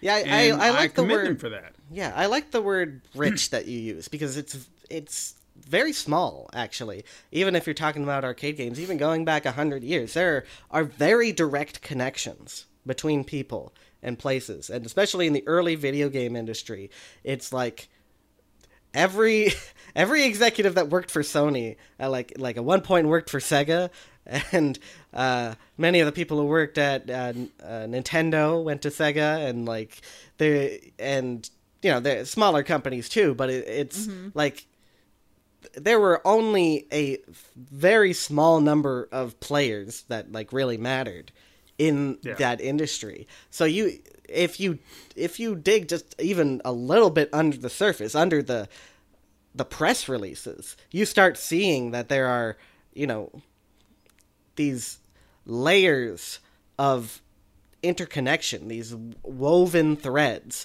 that one thing leads to another. It's it's a very very rich palette to to get a handle on, and like we're we're still digging up the sources, you know, it, or oral history and uh, books and whatnot that just never have been mined and looked at the for interesting little details about everything you can imagine. Sega definitely seems to be a through line on a lot of things. Their name keeps popping up every time I, I go into one of these uh, journeys through these blogs. I, I notice they seem to pop up in the oddest of places that I wouldn't have thought about, but there they are. Yeah, they were a very adventurous company, and uh, they're one of the few companies that was, you know, in before video games, and then continue continue through. They never really considered themselves a home console company, which is what people kind of consider them as.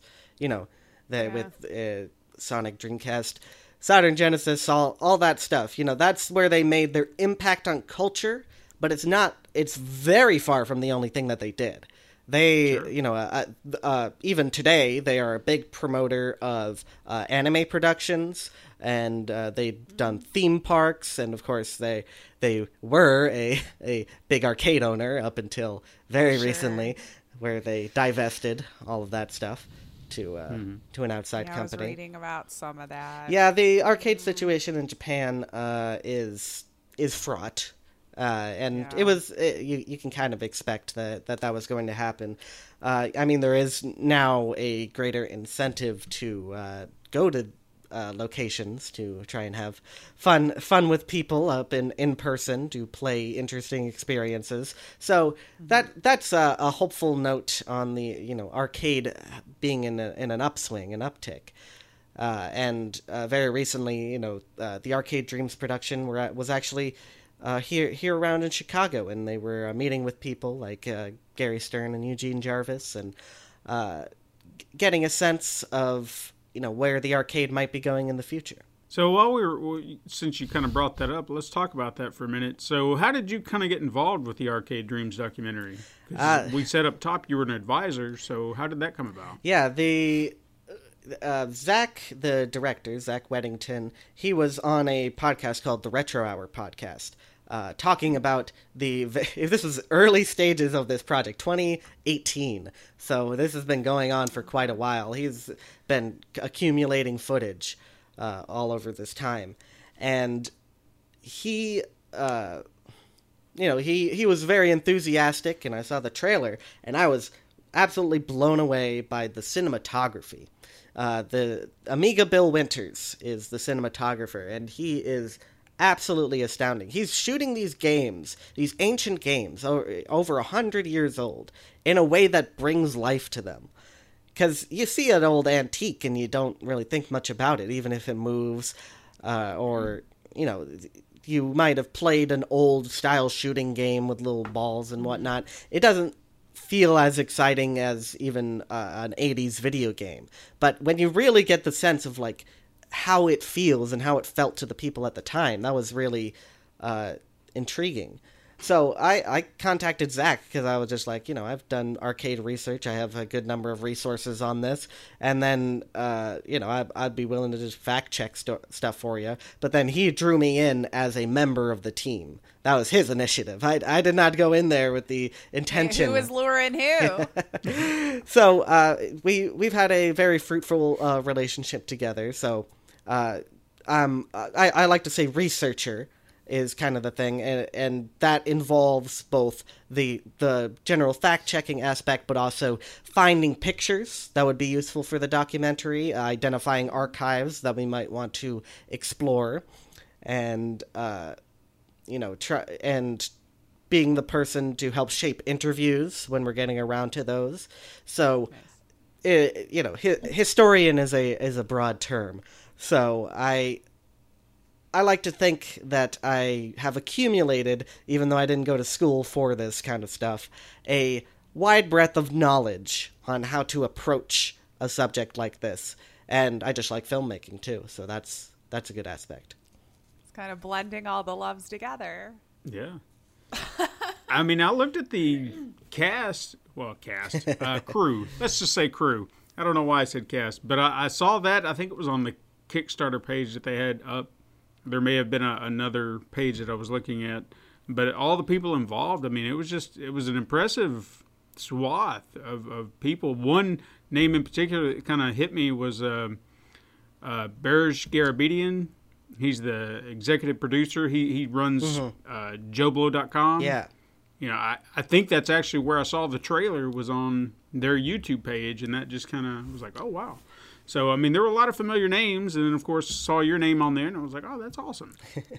so So I this mean, is going to be the first like major project that I'm involved with. I've done all these kind of minor things, articles, editing for GA. I did write a book, uh, but this is kind of the the first thing where I feel like I can really say that I have made a val- a valuable contribution that people will actually see and enjoy.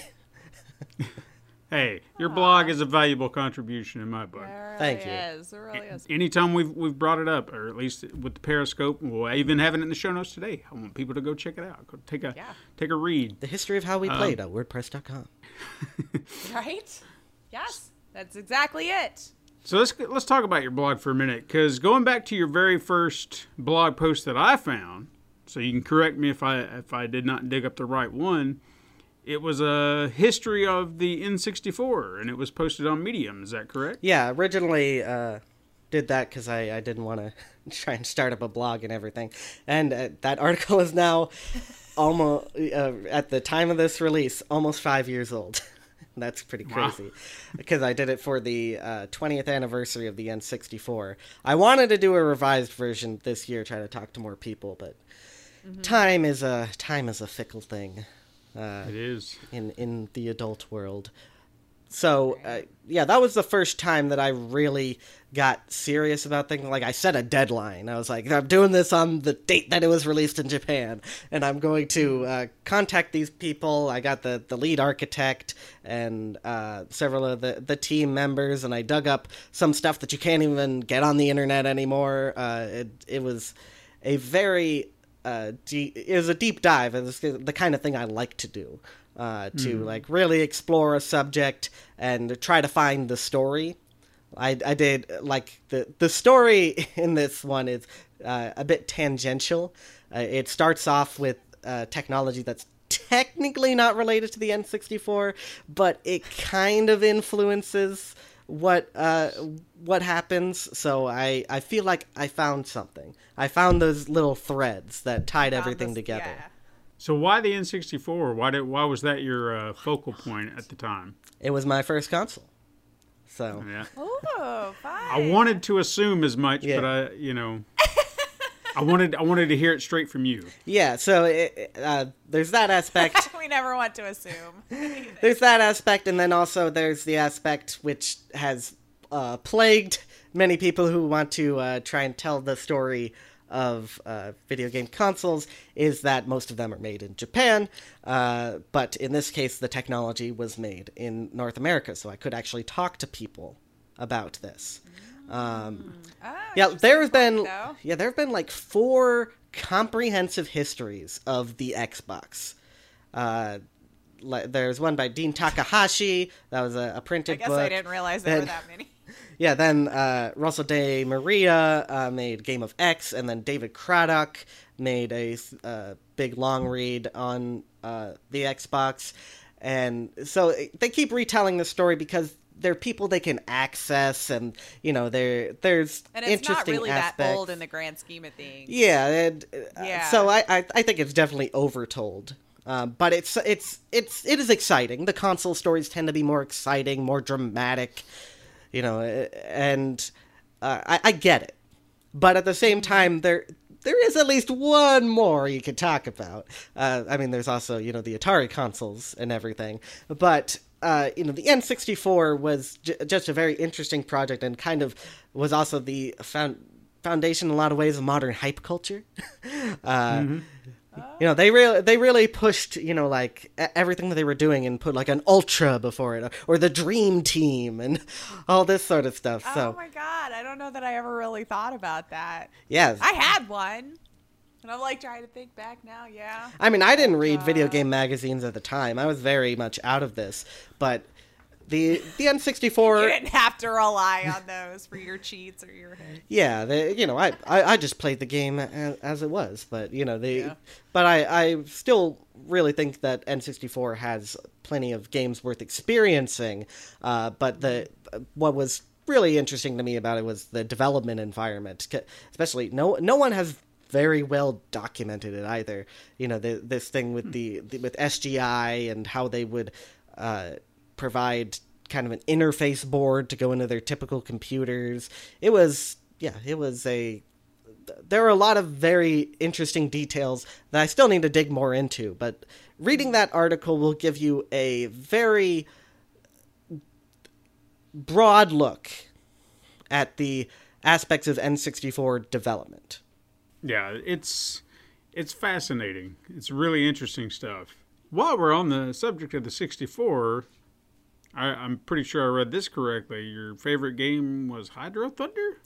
Well, uh, on in the arcade. Oh, in the arcade. So not the 64. No, I, I didn't even know that there was a 64 version back in the day. I probably would have bought it. Um, So what's your favorite N64 game? N64, probably Majora's Mask. I was just really, really struck High with that when I first played it. uh, so you know, I feel like that one's criminally underrated as far as Zelda games go. yeah, the the the, the, the debate of underrated is uh, is an overrated debate. Uh, so uh, I tend to like games that I tend to like mainstream stuff, but uh, but stuff that will at least gi- give you something to think about. The game that made me want to like be involved with games is Half Life Two. Super mainstream game. It's not like it's yeah. it's a, a hidden classic or anything, but it really it it hit it hit me in a way that I was just like, wow, this this is what games are. This is what they can be. So that's why I uh, I pursued a game development degree, but uh, you know the the fruits of that have not quite taken root yet. Not It's yet. tough. it's tough. So Gaming Alexandria, that's another uh, name that popped up as I was looking at. How'd you get involved with uh, that group? It was actually through an, another group uh, that was active for a little while. There was this guy uh, still around. I, I, should, I shouldn't say was uh, named Stefan Ganser. He is a Swedish man who is v- obsessively interested in Sunsoft, the uh, developer wow. from Yeah. back in the day. Ah, so he has yeah. been uh, researching Sunsoft. Uh, he's he's getting ready, I think, uh, now to uh, start releasing some of his work in the form of ca- of uh, digital magazines. Um, and uh, he had this site called VG Arc, which was, I, I think, kind of a a subdomain of Gaming Alexandria, because Stefan had done the the the web code for Gaming Alexandria. So eventually, he was like, "I'm going to wrap this one up. You can." Join us at, over at Gaming Alexandria, uh, and I kind of became the, the resident history man over there. I was the guy who was like, you know, not just talking about the scans and uh, all the great great things that we do, the dumps and all this stuff. I I love getting an opportunity to help share all these things. But I was the kind of guy looking for at the stories and uh, clearing up misconceptions. Um, actually, you know that kind of thing. Uh, That guy. yes, I, I fully accept my role as this. Even on uh, the video game newsroom time machine, I serve as the Department of Corrections. Uh, so uh, I don't. I I'd go the other. yeah, Sounds more fun, at least. yeah. So the so Gaming Alexandria is just a general game preservation site, and uh, we try to put we post historical articles. Main uh, brunt of everything is scans, magazine scans, uh, video game cover scans, uh, manuals, carts, all this stuff. We're doing, you know, back in the day, Moby Games used to have kind of a repository of this stuff, uh, but they used to put watermarks on it. Do- Yeah. Anybody remember when Moby Games put watermarks on everything? I do. Uh, uh, they're still they're still around, still a great resource, uh, and they stopped doing the watermark thing. But there th- there was kind of an obsession with like saying, "I put the work in to scan this, so you must know that I I did this, and you cannot use it for for any purposes other than looking at it." We are very much a kind of freedom of information kind of uh, organization, I guess. We really just want to share these things. We want to have them available in high quality. It's not the we, we don't believe digital as the be all end all of preservation, but we are very intent on people having the resources available to tell these stories or just enjoy and relive uh, aspects of their childhood and everything. We are we our mission is game preservation, and that just means everything that you think it means. Yeah. So I think it would be wonderful to just see an old video game manual for like an old NES game that connects back to a game that you remember playing time and again. Because I couldn't tell you what half of them look like anymore. but to see it now would be, you know, it'd take me back. It would be like my own little time machine. Yeah, so we uh you know we've organized everything so that they, it's easily searchable and all that. I, I know I'm trying to sound like a sales pitch right now, but you know, it just Go just check in it the, out. just in the check it out. Yeah. yeah if you are if you are interested in in ephemera as we like to say Yeah. then yeah c- check check out gaming alexandria because we have so many things they that we they're But be really certain though, because like you're that that memory might be better what you're holding on to too. like I've I've ruined some for myself where I was like, ugh, should have just let this be. How hey the reality Get- and the get it. nostalgia are intertwined and i think that it is usually positive to uh Yes. to get get a perspective on your past Sure, for sure. So we we kind of glossed over this uh, a moment ago with the documentaries, but I did want to ask: Are you a fan of any of the uh, other video game documentaries that have come out over the last couple of years, like High Score, Console Wars? Oh, man, it's uh, a- do you feel like any of them have actually done the work proper? Well, you know, there are different priorities in documentaries versus an examination of history. Uh, and we, uh, it, Alex is included in this, uh, we have come together to, like, we, we for a while we were doing ba- basically video game documentary viewing parties. Uh, so we, we viewed most of them. so uh, as far as I could find, like uh, all these these various ones, there were plenty done in like the early two thousands. Uh, some some by G four, like Discovery Channel, and all this sort of stuff. Uh, the I mean, the fundamental problem with most of these uh, documentaries, especially the ones in the two thousands, is they are Kentian ideology. which which is a, a, a fancy term for saying that they read the ultimate history of video games and they did not need to understand anything more than what was in that book. Uh, Steve, it, this book was written in 2001 by Steve Kent, who was a video game journalist, uh, and it is a very broad and um, sometimes very interesting look at video game history, but it has become kind of the de facto text, and there are plenty of just blatant errors, things like dates that are just wrong, uh, and stories that are just completely fictional. Um, and, and you know, I don't I don't blame him too much on that, but there there have been better works since then, and people just gravitate to Kent because of the way that he wrote uh, that book. It's extremely accessible. Uh, he's doing a, new- a volume that a, a sequel volume basically this year, so that's probably going to get a good amount of traction and everything. But yeah, there there there's definitely been no video game documentary that has wowed me. Um, there like I can recommend a couple that are a bit more interesting. Uh, there was uh, by CBC, the Canadian uh, broadcasting company. They put out a series called The Artists. Um, it's a bit hard to view uh, because you have to kind of. uh, You don't have to live in Canada, but there's kind of restrictions on how you can view this. Uh, so a VPN maybe. yeah, it's not. No, you don't need the VPN, but it's just. Oh, you don't? No, it's Oh, okay. it, there's just restrictions. Um, Okay. it, it's a bit hard to explain. I'm not going to get into a technical thing about proprietary streaming uh, software on on on this, but they uh, they did a series, just kind of mini docs on like uh, are people in the video game industry who really kind of looked at things as artistry and tried to uh, create something uh, greater out of it. Um, and oh, what's what's another one? That might be it. that might be the only one that I can like really recommend. Um, and oh well, th- okay, led to a uh, and then I can recommend the YouTube people. So you don't have to go to the mainstream uh, documentaries like that. Gaming historian, uh, Norm Norm's a friend of mine. He he does Oh, yeah. good stuff. Uh, wrestling with gaming.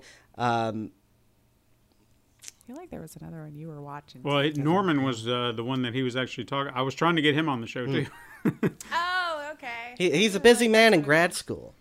That's that's what he told me. He yeah. said uh, school's uh, taking a lot of his time right now, so Maybe maybe in grad school. Yeah, so uh, and uh, historic nerd is another one.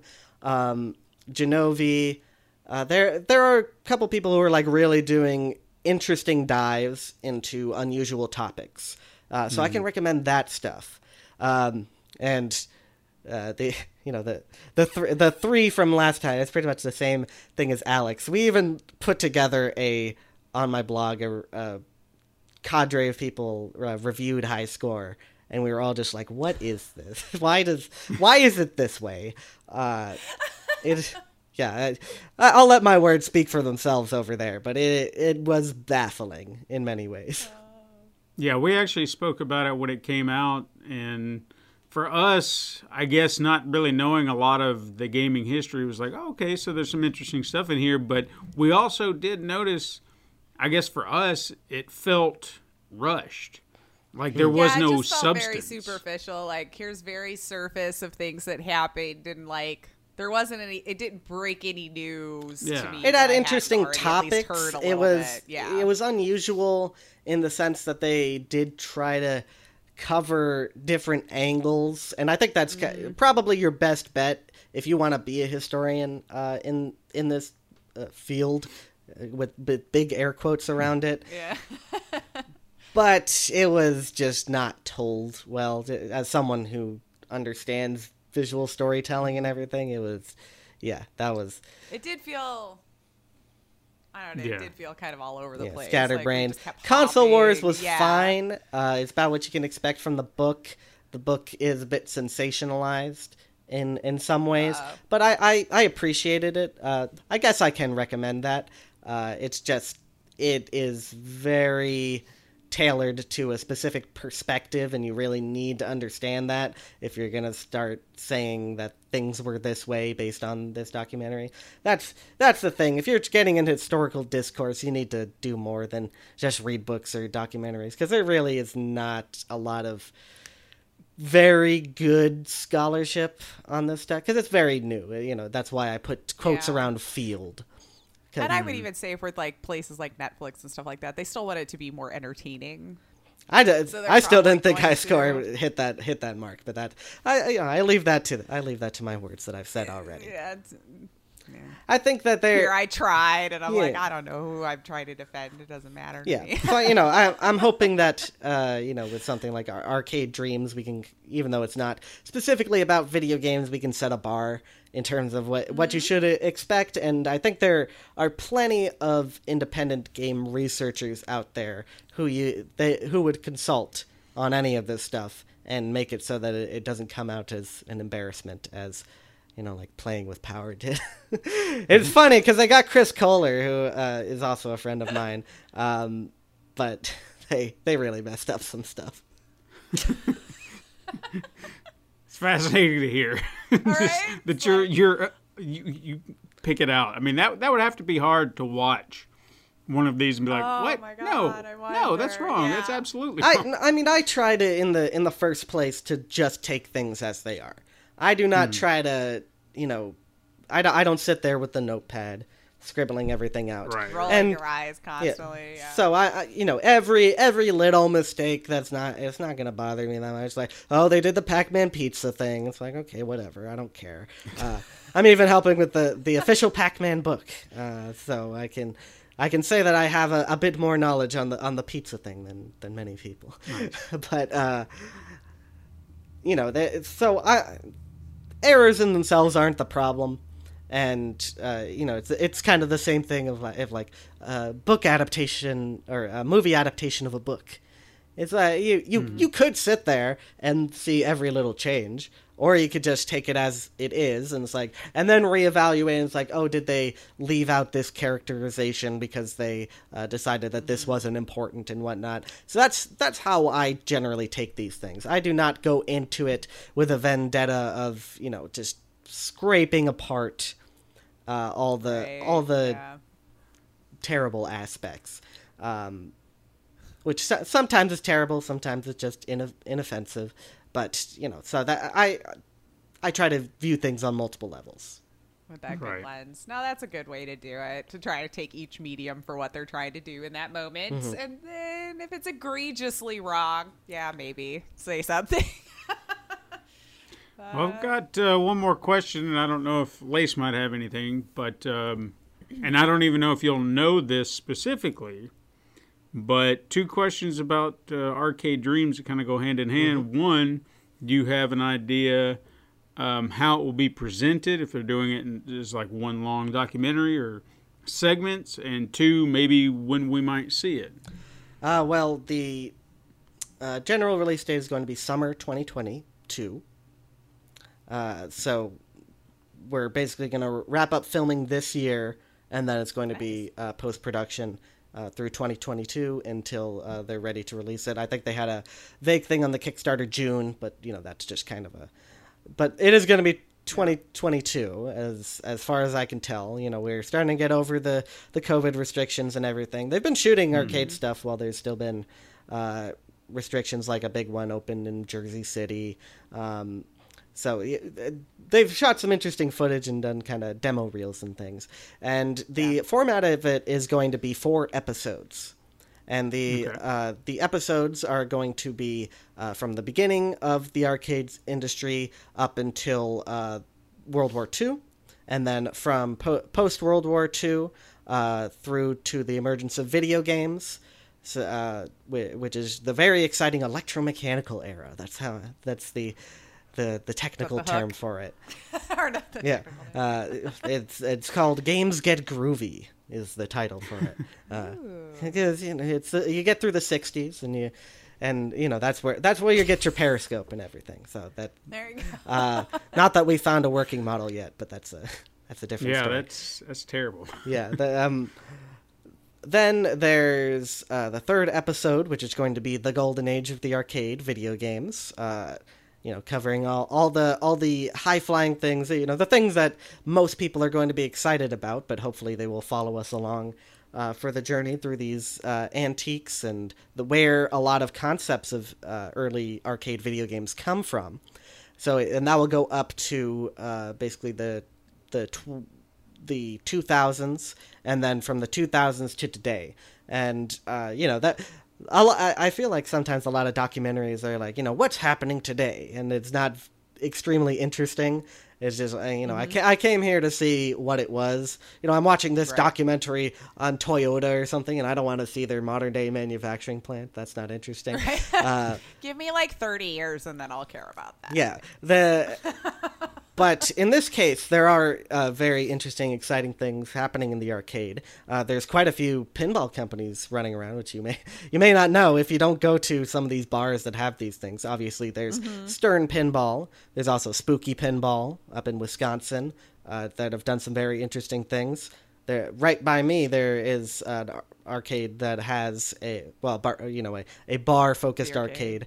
Uh, you can't you can't say barcade that's trademarked uh, but uh, we, Beercade? you know a, a, bar, a bar with an arcade whatever taverncade whatever term you want to use I'm but it yeah. as you were. uh, they they have a interesting table over there called uh, Total Nuclear Annihilation, which is just like probably the favorite my favorite pinball machine I've ever played. It's it's pretty simple as far as uh, these things go. There's no elaborate toys on it or anything, but it's just like oh, it, it's it's it's pretty it's pretty nice. So there's a shout out to the guys at Spooky Pinball. Uh, so there so there is a lot of potential for an act like a real arcade revival, not just a uh, you know talk about and, and financial people trying to get you excited about these things. So I think that the uh, the modern day episode is actually going to be pretty exciting too. to see like Mm-hmm. what what are what's going on in the arcade today and where you can go and you know it, I mean it's not going to be a travel log or anything but it, it, just you know Maybe one day. I, I did uh, on our on our latest shoot. I did. Uh, I filmed a vlog uh, of kind of so, some of the preliminary shoot stuff that they we were doing. Uh, so they were here in Chicago in uh, in June, and then uh, we're going to come back here in September and uh, finish up the, the shooting here. Talk to the people who are in the local area, which are not that many anymore. You know, every the coin op industry was centered in Chicago. I don't know if a lot of people know this. Um, even people in Chicago don't tend to know this because they, they none of the I'm a transplant, so I don't claim to really know. yeah, so they, so so it's an interesting opportunity to be here, uh, and kind of kind of soak up that legacy as as little as there is still remaining, uh, and you know just be able to uh, to communicate something that not not not a lot of people know. You know, Chicago was the center of the meatpacking industry. That's what I learned in school, but also the center of the arcade industry. Oh, definitely Fascinating. more interesting that way. Lace, you got anything else you want to ask this man? I don't. This Such a wealth of knowledge. Just kind of anything I wanted. I to am- I just was, uh, organically. I just I just go on and uh, you know I am. I am I'm somebody who uh, well I've been described as an encyclopedia, uh, and I don't know if that's I don't even know if that's I, accurate. I but- would cling to that because I'm known as the person who never remembers anything, Lord, as much as she tries. As much as she tries, there's something wrong up here. There's something wrong, but it's okay. The pictures are still there in my head. I just may not know how to articulate it anymore. Old lady brain. Well, no, thank you so much. Thank you. This is fascinating, very interesting. I'm sure Stephen's going to have some links below, but is there anywhere we should follow you on the socials to keep apprised of all of these fun projects going on? at game research underscore e on Twitter, also at our lost arcade on Twitter, where I do some arcade deep dives as well that are not video game specific, uh, and also I run the Arcade Dreams. Uh, Social media, I can't remember off the top of my head if it's at Arcade Dreams Doc or at Arcade Documentary. I, I cannot remember. But That's Arcade fair. Documentary Where, doc- where did we put the dot? Yeah. arcadedocumentary.com is where you can uh, check all the things that are going on with Arcade Dreams, the history of how we played.wordpress.com, uh, where I do my blog, which is like super nerdy. If it, like if you want to get a video game history, that's where you go. But if you want to have fun, don't go there. Uh, what if that is your fun? I mean, it is for me. But Teach I'm I'm right? I'm that strange man. Uh, then gamingalexandria.com if you want to uh, find resources to uh, the world of retro video games. And uh, join our Discord, most especially. The, the, we're we're promoting this across like all every podcast that we're on. We have to mention this Discord because it's real. It's a collection of so many people. You can find Norm there. You can find Hubz, founder of Gaming Alexandria, there. Uh, Nate Lockhart of the Memory Machine. Uh, Kevin Bunch of Atari Archive. Kate Willaert of A Critical Hit. Uh, Kelsey Lewin of Pink Gorilla Games and the Video Game History Foundation. I'm sure one of these names will maybe connect with somebody. So that's why. Yeah, we we have a community there, and I I encourage you guys uh, to come along too if you're if you're Discord people. I. I do very little. I'm I'm, I'm bad with know. it. I'm one of those that I poke in once in a while and I'll say something and then I'll forget for like a month or two or something. I'm one of those. And also can find me on uh, on the video game uh, vi- newsroom time machine, uh, giving corrections to uh, an American man who lives in Germany. Uh, and th- I, I, you know, I, I may seem like I'm a very busy person, but these things like all happen like once a month. So That's still quite a bit though. So hats off to you, man, for continuing to create, being interested, and giving us all of this fun stuff for us to be able to look back on and get it right. Yep. Right? And I, I'm I'm here if you ever if you ever need a little little extra push on something. If you're like I'm not sure about this, then send me a question. And that goes to all the viewers or listeners. And siblings, not just you hear that? Yep, I am. Uh, I'm just been the guy that people go to. I, I, you know, I need to make my name for my myself at some point. But in the meantime, I am just kind of a guy who can do little research projects in the in the meantime. See, for, for every history uh, piece that I do from here on out, I might just send it to you and be like, hey, read over this and tell me if it's accurate. No, I'm totally, Careful to open that door, man. totally down for that. We'll have to join the Discord too because uh, you can tell all your friends and be like, hey, uh, you know, go over here and we'll, we'll get them all involved. Yeah, there, uh, plenty of interesting people. Gotta and, be a poacher. and most of them are saying. and many of them are still involved with uh, you know modern day gaming. You know, we're all we're, we we like games. They are they are interesting to us, and so you know that that's I, I appreciate this podcast for not not wasting the uh, listeners' time, which I think many uh, gaming podcasts do sometimes. Oh, well, thank you. Means thank you. We try to be entertaining and informative if, if at all possible. As best I can, you know. I like to have fun. And you Mm-hmm. get to hang out with your best friend. Psh, life's good. Hell yeah. Life's good. Life is good. Well, thank you so much. Thank I really you. appreciate it. This has been a lot of fun. And just in case we forgot to mention up at the top of the show, guys, that's our season. Forgot. Oh, to, I don't know if I did that at the beginning of the show or not, but that is our show for the summer. So don't forget about us, though. You could still hit us up sometime during the little break over on Twitter at Super Mega Crash, or still send an email over to supermegacrash at gmail.com. And you can find us on Instagram via the weekly icon art Stephen puts time and love into. Mm-hmm. The last one for the season. And you can, of course, even go to patreon.com forward slash pencil and paper productions to support the show. You can tell your friends to find the Pencil and Paper Podcast Network or just search Super Mega Crash Brothers Turbo on Apple Podcasts, Podbean, Spotify, Google Play, Stitcher, iHeartRadio, Pandora, Amazon Music, and even youtube.com forward slash pencil and paper productions. Thank you so much for listening. I am Lacey Finley. And I am Stephen White. Don't forget, for the next five weeks, we will have content for you. Ah, yes. So- yes. We're not going to forget about you. But don't but don't forget siblings. Until then, Game on.